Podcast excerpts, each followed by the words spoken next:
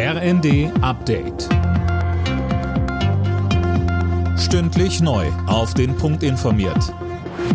Ich bin Linda Bachmann. Guten Tag. Die Erdbebenkatastrophe in der Türkei und in Syrien fordert immer mehr Opfer. Mittlerweile gibt es über 21.000 bestätigte Tote. Rettungskräfte suchen aber auch nach vier Tagen nach Überlebenden und es kommt weitere internationale Hilfe an. Bereits gestern hatte die Bundeswehr 50 Tonnen an Hilfsgütern ins türkische Incirlik gebracht. Heute folgen weitere Maschinen.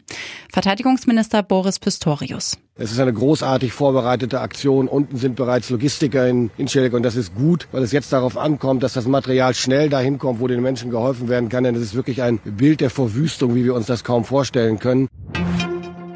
Infrastrukturprojekte sollen beschleunigt werden. Das sieht ein Gesetz von Justizminister Buschmann vor, das der Bundestag mit den Stimmen der Ampelparteien beschlossen hat. So sollen Gerichte zügiger entscheiden können, wenn es Klagen gegen Projekte wie Windparks oder Schnellstraßen gibt.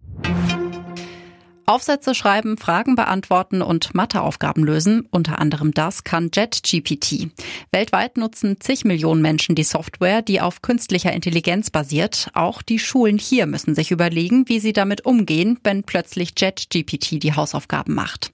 Bernd Schauer von der Bildungsgewerkschaft GEW. Also das Ding ist ja jetzt nicht mehr aus der Welt und man wird es auch nutzen. Und letztlich, wenn man es einfach nur so benutzt, ist es ein Instrument zur Verblödung der Schülerinnen und Schüler.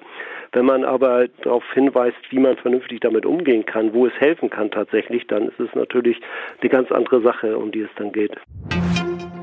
Bei der Biathlon-WM in Oberhof werden heute die ersten Einzelmedaillen vergeben. Im Sprint der Frauen gehört aus deutscher Sicht vor allem Olympiasiegerin Denise Hermann-Wick zu den Medaillenkandidatinnen. Alle Nachrichten auf rnd.de